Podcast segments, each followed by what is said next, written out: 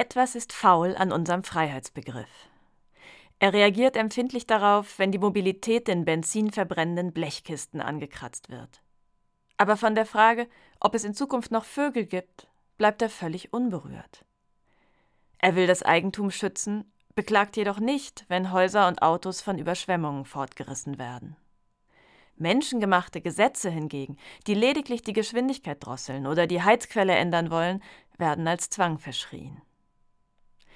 Jedes Kind weiß, dass auch der Klimawandel menschengemacht ist. Und doch gleitet gerade an ihm die Angst vor Freiheitsberaubung ab wie am bloßen Schicksal. Planet verbrannt? Pech gehabt.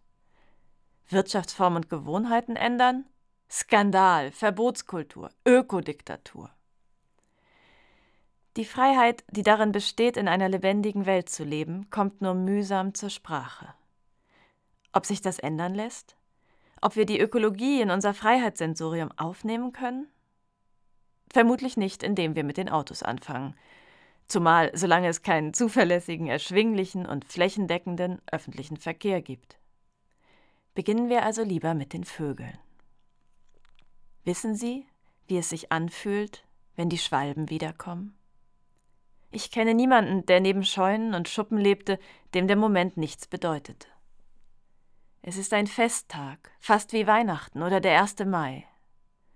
Noch der konventionellste Landwirt, in dessen Ställen zigtausende Stück Federvieh der Schlachtung entgegenvegetieren, arretiert die offenen Scheunenfenster, damit die Schwalben ungehindert ein- und ausfliegen können. Die Gärtner im Nachbardorf haben Tonschirme geformt, damit sich ein Nest unter dem Blechdach nicht erhitzt. Sogar Lesben verfluchen ihre ansonsten geliebten Katzen, wenn deren stolz auf der Fußmatte drapierte Beute gefiedert ist. Mitten im schnöden Alltag des anbrechenden Anthropozäns sind Schwalben heilig geblieben. Aber das Datum steht nicht vorab im Kalender und wir richten das Fest nicht aus. Man tut auch gar nichts, außer sich davon zu erzählen. Bei uns sind die Schwalben schon da. Und bei euch? Ein Teil des Zaubers besteht darin, dass die Schwalben gar nicht ganz bei uns ankommen. Anders als andere Singvögel landen sie nahezu niemals auf der Erde. Nur zum Nestbau sammeln sie kleine Matschbällchen vom Boden. Sie holen ein wenig Erde zu sich in die Höhe, um dort auf ihr zu leben. Trunk und Jagd erledigen die Rauchschwalben im Flug. Sie bleiben in ihrem Element und unsere Welt weitet sich ein wenig, wenn plötzlich wieder diese scheinbar schwerelosen Körper in jubilierenden Loopings über die Dächer ziehen. Nicht unsere Schwalben, und doch kommen sie zu uns. In der ersten Pandemiewelle hätte ich eigentlich in die USA reisen sollen, um einige Vorträge zu halten. Einladungen, über die ich mich ursprünglich sehr gefreut hatte. Aber als klar war, dass ich nicht würde fahren können, war mir das merkwürdig gleichgültig. An dem Tag, an dem immer noch mit Bleistift Talk Berkeley im Kalender stand, war ich richtiggehend erleichtert. Plötzlich kam es mir vor wie ein Glücksfall, als sei ein Frevel gerade noch verhindert worden.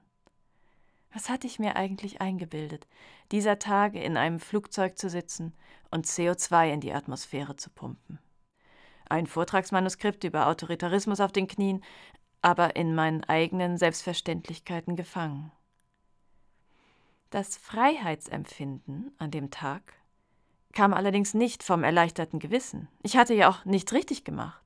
Es war einfach ein verblüffender Genuss von Offenheit.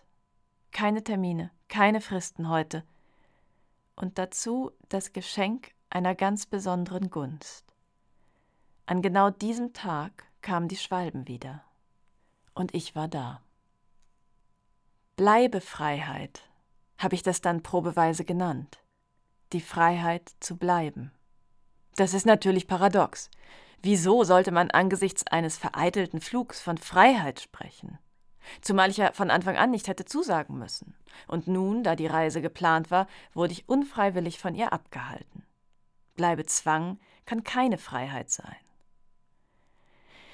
Und auch abgesehen von meiner konkreten Situation widerstrebt das Bleiben der Assoziation mit Freiheit. Schließlich ist Freiheit in der westlichen Tradition untrennbar mit Bewegungsfreiheit verknüpft.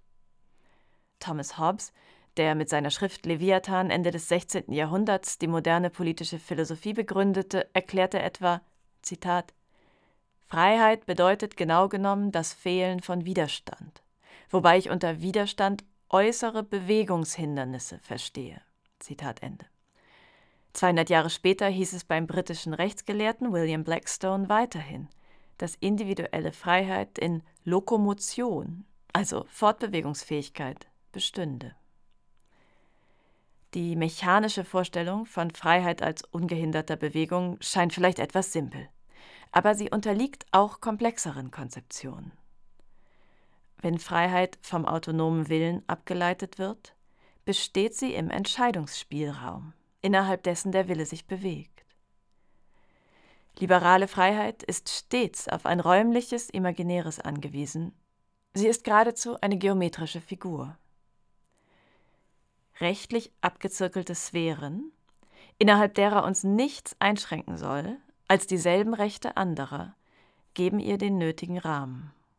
So kommt Freiheit mit Pflicht und Verantwortung zusammen.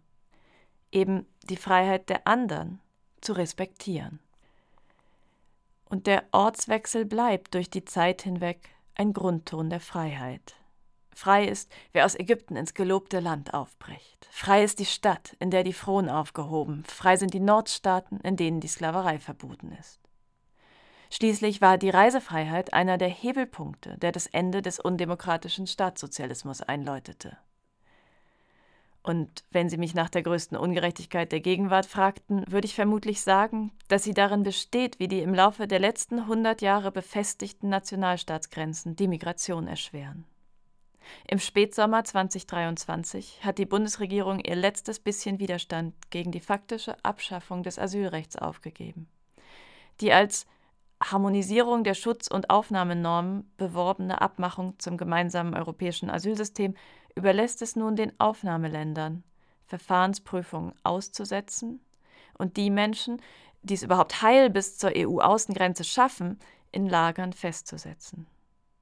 Das Gefühl von Weite, das einen beim Blick auf Zugvögel überkommt, wird lediglich denen gegönnt, die im sicheren Besitz von Pässen der wenigen Wohlstandsländer sind. So sehr wie Freiheit und Bewegungsfreiheit zusammenfallen, ist es jedoch auch kein Wunder, dass die pandemiebedingten Reisebeschränkungen von vielen als drastische Freiheitseinbuße empfunden wurden. Und das nicht nur, wo sie Menschen tatsächlich in beengten und gewalttätigen Haushalten festhielten. Freiheit ist Bewegungsfreiheit. So gesehen bildet das Bleiben geradezu den Nullpunkt der Freiheit. Ich hätte den Begriff der Bleibefreiheit deshalb vielleicht umgehend als Idiosynkrasie eines an Schreibtisch und Gemüsegarten gebundenen Reisemuffels zu den Akten gelegt. Aber mir fiel auf, dass er Anklang in grundlegenden politischen Forderungen der Gegenwart findet. Gegen den Kohletagebau wird mit Alle Dörfer bleiben und für den Wald mit Danny bleibt, Moni bleibt oder Fechi bleibt mobilisiert. Wir bleiben alle ist die Kampfansage gegen Gentrifizierung und Verdrängung aus der Stadt.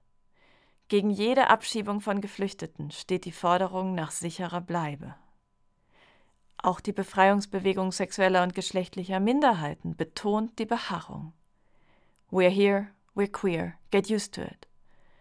Auf Deutsch etwa, wir sind da, wir sind pervers, gewöhnt euch dran. Und wenn die Umweltschutzorganisation NABU Plaketten an besonders schwalbenfreundliche Gehöfte verteilt, geht es abermals darum, dass die Nester, zu denen die in offener Beziehung lebenden Vogelpaare treu zurückkehren, bleiben dürfen. Aber dass das Bleiben eine Forderung ist, macht aus ihm noch keine Freiheit. Geht es hier nicht eher um Sicherheit? Oder, wenn es hochkommt, um Leben? Vielleicht auch einfach Umweltschutz, Minderheitenschutz. Und solcher Schutz steht aktuell nach gerade unter dem Verdacht, die Freiheit abschaffen zu wollen. Tatsächlich gibt es seit einigen Jahren kein wirksameres Manöver, um progressive Forderungen auszuhebeln, als die Berufung auf Freiheit. Der zentrale Wert der 68er Generation befeuert nun die Kampagnen von rechtsextremen PolitikerInnen wie Giorgia Meloni und Donald Trump. Ich sehe das nicht als einfache Übernahme.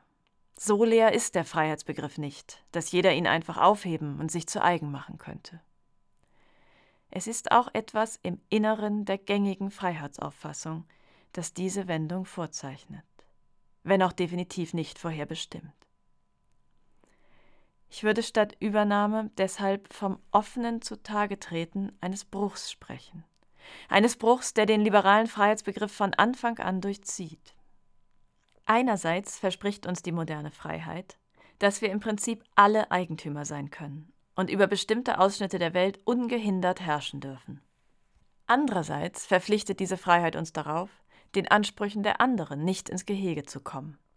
Wir müssen Schranken anerkennen, um gegenseitig Freiheit zu wahren. Maßvolle Maßlosigkeit. Und diese beiden Seiten klaffen nun in aller Öffentlichkeit auseinander. In nahezu jeder hitzigen gesellschaftlichen Debatte, sei es um Infektionsschutz, um Diskriminierung, um Migration, um Nachhaltigkeit, wiederholt sich das Schauspiel. Beide Seiten wedeln jeweils mit einem Stück der zerbrochenen Freiheit. Der Besitzanspruch hier, die Rücksichtsschranke dort. Es ist, als gingen wir mit Scherben aufeinander los. Die Bleibekämpfe gegen Abschiebung und Abbaggerung könnten als Speerspitze der Rücksichtsnahme beschrieben werden. Die Forderung, dass jemand oder etwas bleiben soll, ruft zu dessen Verteidigung nach neuen Schranken im Hier und Jetzt, die wiederum den Besitzliberalen im Weg stehen. Kaum etwas versinnbildlicht das derzeit so gut wie die AktivistInnen der selbsternannten letzten Generation, die sich mit bloßen Händen an den Asphalt kleben. Sie werden gewissermaßen selbst zur Schranke. Ihnen gegenüber stehen kopfschüttelnde Menschen, deren Alltag schon jetzt so voller Hürden ist, dass sie nicht wissen, wie sie eine weitere Komplikation ertragen sollen. Manche unter ihnen sind besessen von ihrem Besitzanspruch auf Mobilität, springen mit erhobenen Fäusten aus ihren Autos und verschaffen sich mit Gewalt freie Fahrt. Und irgendwie schlägt sich der Freiheitsbegriff auf ihre Seite. Aber nur so lange, wie wir weder die Weltlage noch die an ihr orientierten Proteste durchdenken. Sind die ergänzenden Hürden der Zweck der Proteste? Sind sie nicht eher eine bereits schiefe Übersetzung von weitreichenderen Anliegen in unsere gängigen Reflexe? Was, wenn es gar nicht primär um eine Neuvermessung des Geländes ginge, nicht darum, neue Grenzen zu errichten, sondern um eine neue Art, uns auf das Gelände einzulassen? Man kann die Position derer, die stur in Lützerath oder auf der Landebahn bleiben, auch ganz anders einordnen. Nicht als Extrempunkt im bekannten Feld, sondern als Vorschein eines Neuen. Das Neue wäre dann allerdings gar kein Feld mehr, sondern eher eine andere Zeit. Denn das Bleiben verlässt das räumlich Imaginäre der liberalen Freiheit und bezieht sich auf die Möglichkeiten der Zukunft. Auf der räumlichen Achse mag keinerlei Freiheit im Bleiben liegen, aber auf der zeitlichen alle. Nur wenn es weitergeht, kann man bleiben. Hier bleiben und frei bleiben können. Schon die pandemiebedingten Einschränkungen lassen sich eigentlich besser begründen, wenn man sie von der Bewegungsfreiheit im Moment ablöst. Es ging um die Freiheit, irgendwann wieder unbekümmerter unter Menschen zu sein. Jetzt zu Hause bleiben, um später besser reisen zu können. Um diese Überlegung anzustellen, muss man Freiheit zeitlicher denken. Jetzt gar nicht mehr fliegen, um später noch atmen zu können. Dazu erst recht. Aber geht das überhaupt? Kann man unseren Freiheitsbegriff verzeitlichen? In seinem vielbeachteten Urteil vom 24. März 2021 hat das Bundesverfassungsgericht entschieden, dass es unrechtmäßig sei, Klimaschutzmaßnahmen stark ungleichmäßig über die Zeit zu verteilen. Wenn wir jetzt gar nichts unternehmen, werden die derzeit Jugendlichen später zu umso drastischeren Einschränkungen gezwungen sein. Das hieße, dass wir unsere Freiheit aktuell auf ihre Kosten nutzen. Diese zeitliche Perspektive beschreibt das Gericht selbst als intertemporale Freiheitssicherung und ermöglicht damit seine ungewöhnliche, ja geradezu revolutionäre Argumentation. Die Urteilsbegründung verlässt das gegenwartsgebundene Bild, in dem Freiheitsansprüche nur von denen erhoben werden können, die auch wirklich da sind. Dies ist überhaupt nur möglich, weil die Bundesregierung selbst das Pariser Abkommen unterzeichnet und sich somit verpflichtet hat, ihren Beitrag zum Erderwärmungslimit von 1,5 Grad zu leisten. Dadurch wird verhindert, dass die in Zukunft zu erhebenden Ansprüche unendlich und unüberschaubar werden. Es ist zum jetzigen Zeitpunkt klar absehbar, welche Emissionen überhaupt nur noch ausgestoßen werden dürfen. Drei Gigatonnen laut neuerer Berechnung des Sachverständigenrats für Umweltfragen. Wenn das Budget gleich verbraucht wird, ist nachher logischerweise nichts mehr übrig. Und auch der hinausgezögerte Ausbau von Alternativen wirkt sich auf die Zukunft aus. Mehr hergebrachte Mobilität jetzt heißt weniger Mobilität später. Ohne die Bedeutung dieser Gerichtsentscheidung schmälern zu wollen, ist es doch wichtig, nicht zu viel in sie hineinzulesen. Der Freiheitsbegriff, mit dem das Urteil operiert, ist weiterhin derjenige der Bewegungsspielräume und Schranken. Die Freiheit, um deren gerechte Verteilung es geht, besteht geradezu im Brennstoffbesitz. Klimaschutz wird als unbedingt notwendig behandelt, tritt aber als Freiheitsblocker auf den Plan. Dass Freiheit auch im Reichtum einer lebendigen, biodiversen Welt oder in der kollektiven Macht einer Neuerfindung unserer Lebensform liegen könnte, das kommt nicht in den Blick. Die Verfassungsgerichtsbarkeit ist aus guten Gründen nicht für eine Revision des verfassungsmäßigen Freiheitsverständnisses zuständig und hat mit der Intertemporalität schon viel gewagt. Eine tatsächliche Verzeitlichung der Freiheit würde aber sehr viel mehr umfassen, als dieselbe Reisefreiheit in die Zukunft hinüber zu retten. Es könnte heißen, Freiheit selbst anhand der verfügbaren lebbaren Zeit zu bemessen. Von Freiheit über die Zeit hinweg käme man auf Freiheit an Zeit. Nicht, wie viel Raum darf ich später noch nehmen, sondern wie viel Zeit ist mir vergönnt. Jetzt, nachher, auf lange Sicht. Und kann ich diese Zeit so einrichten, dass ich sie auch den Nachgeborenen noch gönne, anstatt regelrecht die Zeit der Zukunft zu zerstören. Die Umstellung, sich Freiheit selbst als Zeit vorzustellen, vollzieht sich nicht leicht. Sie ist keine bloße gedankliche Operation. Sie berührt all unsere Impulse und Interessen. Freie Fahrt voraus. Das Gefühl kennt man. Aber was spüren wir, wenn wir Bleibefreiheit haben? Es ist wie ein Aufatmen. Eher noch als die Wahlfreiheit legt die Bleibefreiheit die Angstfreiheit nahe. Ich sage euch, was Freiheit für mich bedeutet, ohne Angst zu leben, schreibt die US-amerikanische Schriftstellerin und Aktivistin Audre Lorde. Sich weniger fürchten und panzern zu müssen, erhöht die Handlungsfähigkeit. Erlaubt überhaupt erst auf eigensinnige Weise zu handeln. Ohne Angst verschieden sein, heißt es in Theodor Adornos Minima Moralia.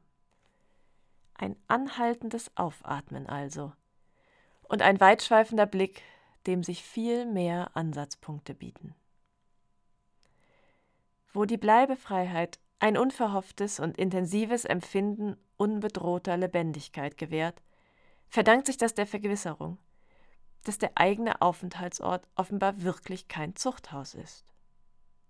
Anders als bei der Bewegungsfreiheit ist der Anfangspunkt der Bleibefreiheit damit auch der Endpunkt der Unfreiheit. Denn bloße Bewegungsfreiheit hat den Haken, dass sie die Unfreiheit eigentlich bestehen lässt. Man ist dann nur selbst woanders. Aber am alten Ort herrscht weiter die Furcht. Im Extremfall braucht man die anhaltenden Missstände sogar als Kontrast, um sich seiner eigenen Befreiung wieder und wieder zu versichern. Du willst also zurück in die DDR, schreiben mir selbst erklärte Freiheitsfreunde auf Twitter, denen meine Kapitalismuskritik nicht behagt. Das degradiert auch die errungene Freiheit, den Ort, an dem die andere Luft weht, zu einer bloß komparativen Größe. Immerhin besser als vorher. Oder sogar bloß immerhin nicht genauso wie vorher. So lässt sich bequem die Frage verdecken, ob das jetzt alles gewesen sein soll. Ob man überhaupt am richtigen Ort angekommen ist. Die Bleibefreiheit ist auf einen solchen Vergleich gar nicht angewiesen. Die Einsicht, Nicht im Gefängnis zu sein, hätte auch Bestand, wenn es nirgendwo echte Gefängnisse gäbe. Es ist kein Vergleich, im Gefängnis wäre es schlimmer als zu Hause, sondern eine Erfahrung. Ich kann hier und frei bleiben. Und diese Erfahrung ist viel gefährdeter, viel realer im Schwinden begriffen als die durch politische Entscheidungen reglementierte Reisefreiheit. Wo Landstriche durch Krieg und Naturkatastrophen unbewohnbar werden, ist die Reiseerlaubnis ein Notbehelf, eher ein Migrationszwang als eine Freiheit. Mir scheint, dass es nur noch eine Frage der Zeit ist, bis allgemein die Meinung vorherrscht, dass das Privileg des 21. Jahrhunderts nicht die Mobilität ist. Anstelle des alten Statussymbols von Geschäftsreisenden, Wissenschaftlerinnen und Touristinnen wird Luxus darin bestehen, nicht notgedrungen aufbrechen zu müssen. Auch das Fliegen der Schwalben soll man nicht übermäßig zur Freiheit stilisieren. Die Vögel ziehen fort, weil es in der kalten, nassen Jahreszeit im Norden zu wenig Nahrung gibt. So wie Bleibefreiheit das Abzugsrecht voraussetzt, ist Bewegungsfreiheit auch nur Freiheit, wo das Bleiben möglich wäre. Und letzteres, das Bleiben können, ist weitaus voraussetzungsreicher. Es erfordert die Wahrung einer bewohnbaren Welt. Einen Ort zum Freibleiben zu haben, ist aktuell keine Selbstverständlichkeit. Das Haus mit Garten, zumal in gemäßigter Klimazone, ist ein seltenes Glück. Ist Bleibefreiheit also die Freiheit der Privilegierten? Nein, im Gegenteil. Sie ist ein Generalangriff auf das Privileg. Dabei gilt es, das Privileg der sicheren Bleibe gerade nicht abzuschaffen, sondern allen zu gewähren, so dass es aufhört, ein Privileg zu sein. Der Skandal ist nicht, dass jemand eine Bleibe hat, sondern dass es als Privileg gilt, weil andere keine haben. Gerade darum will ich das Bleiben mit dem universalsten Wert, den die Moderne kennt, zusammenbringen, eben der Freiheit selbst. Keiner ist frei, solange nicht alle bleiben können. Und diese Freiheit schaffen wir nicht einfach über eine Umverteilung des Bestehenden, auch wenn das ein guter Anfang wäre. Für das Bleiben können muss man einander zuarbeiten, nicht dem Profit. Für das Bleiben können muss sich auch die mehr als menschliche Arbeit fortsetzen. Der Boden muss fruchtbar bleiben, der Regen fallen, Luft zum Atmen da sein. Es ist schwindelerregend, dass die Wahrung so basaler Dinge inzwischen geradezu utopisch klingt. Aber dass es utopisch klingt, ist abermals umso besser. Die Diskrepanz zur Realität zeigt auf, wie dringend um Freiheit zu kämpfen ist. Und dass diejenigen, die in verschiedenen Kontexten um Zeit ringen, bereits Freiheitskämpferinnen sind. Die besagten Bleibekämpfe zielen auf eine Zukunft, in der Freiheit für alle Bestand haben könnte. In Arbeitskämpfen geht es um Freiheit an Zeit. Im Aufbegehren gegen Unterdrückung wird fremdverfügte Zeit zurückgewonnen.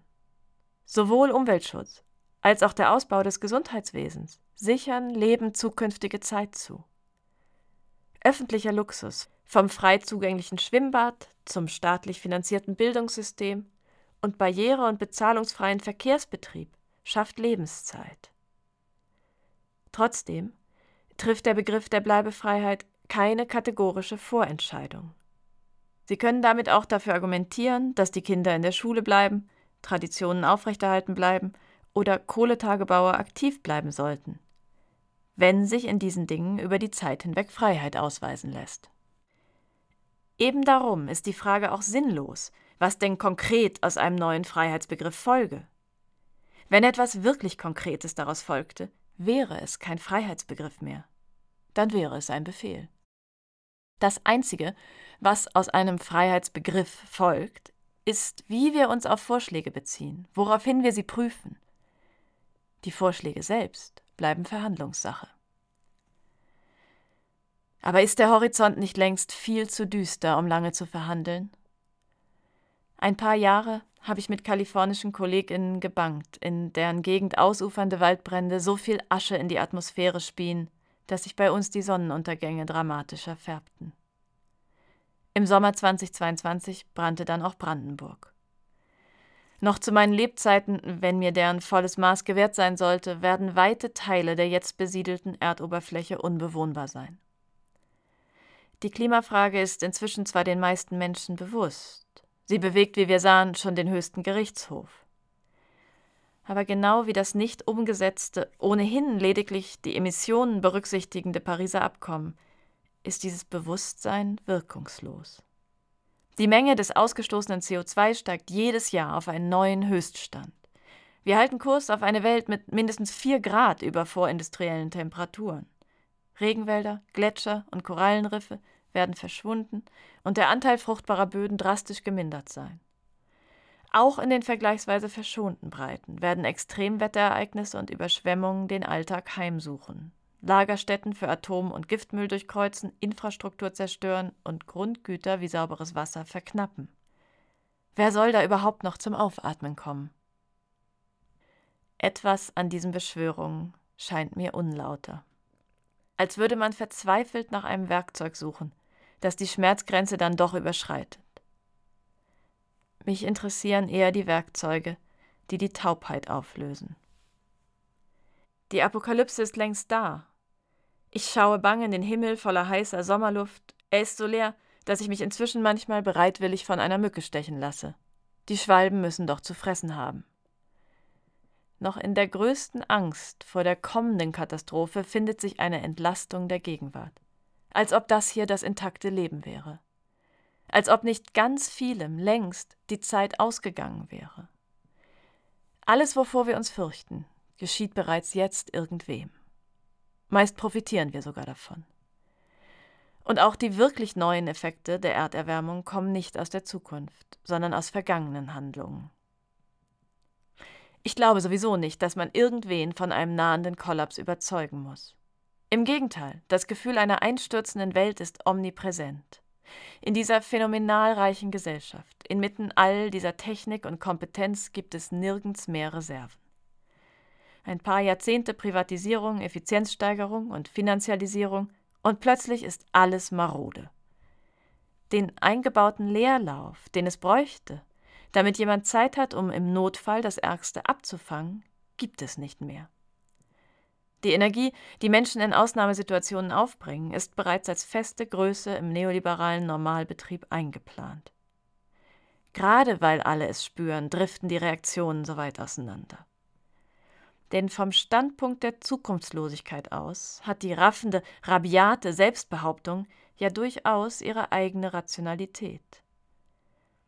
Alles Eigentum, alle Sicherheiten werden ohne Hoffnung auf Fortbestand zu Phantombesitz. Zu etwas eigentlich schon Entzogenem, an dessen Chimäre man aber auf Teufel komm raus festhält.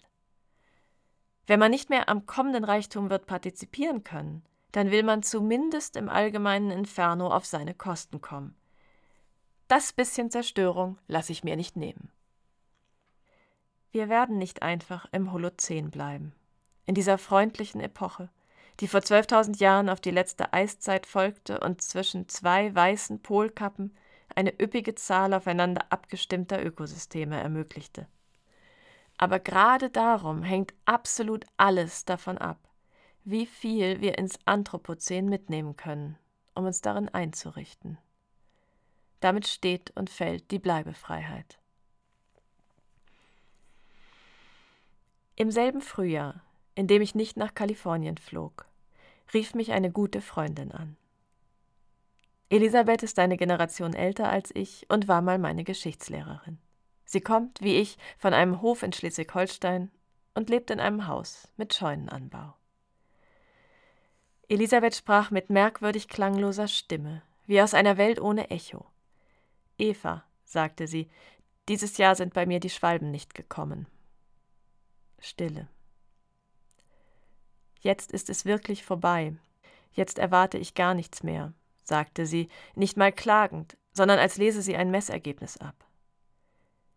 Der australische Naturphilosoph Glenn Albrecht hat 2005 den Begriff der Solastalgie geschaffen, um das Trauma zu beschreiben, das durch den Verlust der vertrauten ökologischen Umwelt entsteht. Nostalgie aber in Echtzeit. Eine Sehnsucht nicht nach dem Vergangenen, sondern nach dem, was man für unverrückbar gegenwärtig hielt. Das Wort, das aus dem lateinischen Solatium Trost und dem griechischen Algia Leid zusammengebaut ist, kommt einem nicht gerade leicht über die Lippen. Leiden an Trostlosigkeit. Das beschreibt nicht schlecht, was Menschen in einer sterbenden Welt befällt. Aber der Neologismus macht mich stutzig, weil in ihm so viel fehlt. Es kommt weder die Welt vor, auf die sich die Sehnsucht richtet, noch der Grund ihres Verlusts. Sie stirbt schließlich nicht von allein. Die Schwalben verhungern am Insektensterben. In längeren Trockenperioden kommen sie nicht zum Nestbau, weil es Pfützen braucht, um Matschbällchen aufzusammeln. In manchen Regionen werden Singvögel auch direkt gejagt. Solastalgie benennt keine Schuldigen, nicht mal Ursachen. Kein Wort von Insektiziden, industriellem CO2-Ausstoß und Luftgewehren. Dabei ist das Heimweh ja auch ein anderes, wenn man vertrieben wurde und nicht aus eigenem Antrieb umzog. Vielleicht wäre Weltschmerz eine bessere Kategorie als Solastalgie, weil damit immerhin betont würde, dass es um einen Gesamtzusammenhang geht und nicht um einen einzelnen Ort, dem man ja immer noch den Rücken kehren kann. Die Scheune steht noch. Dennoch ist für Elisabeth die Zeit stehen geblieben. Nicht die auf der Uhr, die ja auch am Arm einer Leiche weiterläuft, sondern die belebte, erlebbare Zeit. Die Zeit, in der Jahre mit Ankunft und Abflug der Schwalben zusammenfallen. Sie wurde zerstört. Der Schock über das Ausbleiben der vier vertrauten Brutpaare betrifft dabei nicht nur acht Vögel und ihre Nachzucht, sondern ist Anzeichen des sechsten Massenaussterbens. Die Trostlosigkeit entsteht nicht, weil über diesen Verlust nichts hinweghelfen kann, sondern weil es eben nicht nur dieser eine Verlust ist. Das, was beim normalen Trauma innerpsychische Zwangsvorstellung ist, dass es immer wieder so sein wird, hat hier naturwissenschaftlich belegte Realität. Angesichts dieser Realität ist auch der Anklang von Solastalgie an Nostalgie skandalös. Man meint fast schon mitzuhören, dass es für die besser gestellten Schichten in den besser gestellten Ländern bald ein paar Regierungsprogramme zur Solastalgiekur gibt, Forschung zu Resilienzfaktoren bezuschusst werden wird, und ansonsten kann man immer noch sagen, dass solche Sentimentalitäten wie die unersetzbare Ortsbindung überwunden gehören. Die Moderne hat uns schließlich keinen Trost versprochen, sondern Freiheit. Aber war es die ganze Freiheit?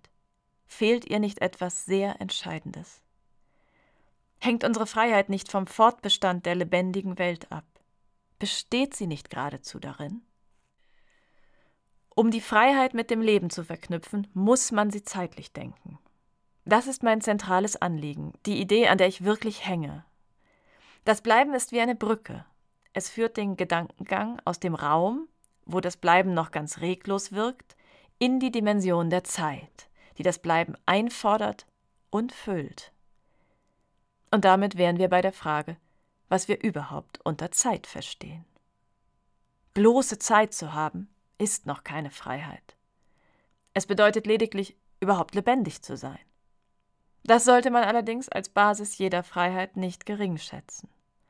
Durch soziale Verhältnisse verkürzte Lebenserwartung, wie etwa der Umstand, dass geringverdienende Männer in Deutschland durchschnittlich elf Jahre vor Vermögenderen sterben, ist nicht nur eine Ungerechtigkeit, Sie ist auch eine Freiheitsberaubung. Trotzdem muss etwas hinzukommen zur Zeit, um aus Leben Freiheit zu machen. Um wirklich Freiheit zu gewähren, muss Zeit erfüllt sein. Innerlich kennen wir das Erfüllte gut. Es ist der Unterschied zwischen Langeweile und Erleben, zwischen bleiernder Zeit und mit machbarem und wünschenswertem gefüllter Zeit. Aber was unsere Zeit füllt, entspringt nicht aus uns selbst. Der Moment des Bleibens erschien mir befreiend, weil er mir unverhofft Zeit verschaffte und dazu die Bestätigung, gern an meinem Wohnort zu verweilen. Aber da war eben noch mehr. Da waren die ankommenden Zugvögel. Die Freiheit wird erst spürbar in Bezug auf ein erfüllendes Äußeres. In gewisser Weise sind die Schwalben Teil des Orts. Aber vielleicht ist das die falsche Perspektive. Vielleicht ist es genau umgekehrt. Vielleicht ist ein Ort nichts anderes als das, der Knotenpunkt etlicher zeitlicher Kreisläufe. Nicht nur die Mauer, sondern die Frühlingssonnenstrahlen darauf und die blühenden Birnenbäume davor. All das ist Zeit. Nicht meine, aber mir entgegenkommende. jahreszeitliche Migrationszyklen der Zugvögel, tageszeitliche Sonnenstände, Vegetationsperioden. Und selbst die Mauer, ein Gebilde aus etlichen Zeitspannen. Roter Lehm aus der eiszeitlichen Erdschicht, die Hitze von vor 200 Jahren verkohltem Holz, die Arbeit von Händen, denen wiederum zugearbeitet wurde. Wo es nicht um die einmalige Spanne einer individuellen Lebenszeit geht, sondern um Natur, kann man diese Zeit als zyklisch beschreiben. Nicht bloße Zeit, keine leere Zukunft, sondern Gezeiten, eine Fülle. Erfüllte Zeit, das ist auch das Leben in einer Zeit der Fülle. Und das ist es, was zeitlich verstandene Freiheit bedeuten könnte. Eine Fülle an Zeit und Gezeiten. Die Freude an der Rückkehr der Schwalben ist älter als ihre Bedrohung. Im Horror des sechsten Massenaussterbens stehen die Rauchschwalben als Gattung sogar noch halbwegs gut da. Sie sind anpassungsfähig, sie können ihre Flugrouten ändern. Die blau-violette afrikanische Stahlschwalbe steht kurz vorm Aussterben. Aber die uns vertraute Hirundu rustica ist derzeit nur auf der Vorwandstufe der roten Liste. Es ist jedoch auch ohne Weltuntergang für jedes dieser 20 Gramm schweren Tierchen mit dem roten Kehlfleck und den elegant gegabelten Schwanzfedern ein kleines Wunder, überhaupt durchzukommen. Bleibefreiheit verweist auf die einzigartige Möglichkeit, ihrer Ankunft beizuwohnen. Diesen Moment der Freude und Erleichterung nicht zu verpassen. Zehntausend Kilometer Wind und Wetter, und plötzlich sind sie wieder da, wohlbehalten. Die Freude an der Ankunft der Schwalben ist ein Echo aus der Zeit, in der man durch den Winter darbte und mit kaltgefrorenen Gliedern die üppige Jahreszeit ersehnte. Die Schwalben waren die Boten der materiellen Gezeitenfülle. Aber darin geht die Freude an ihnen nicht vollkommen auf. Dass es wärmer wird, merkt man im Zweifelsfall auch ohne Schwalben. Die Schwalben ermöglichen einen zusätzlichen Moment des Innehaltens. Ein Moment der Faszination, an dieser besonderen Facette des Lebens. Etwas an ihrem freudigen Pfeifkonzert ist ansteckend.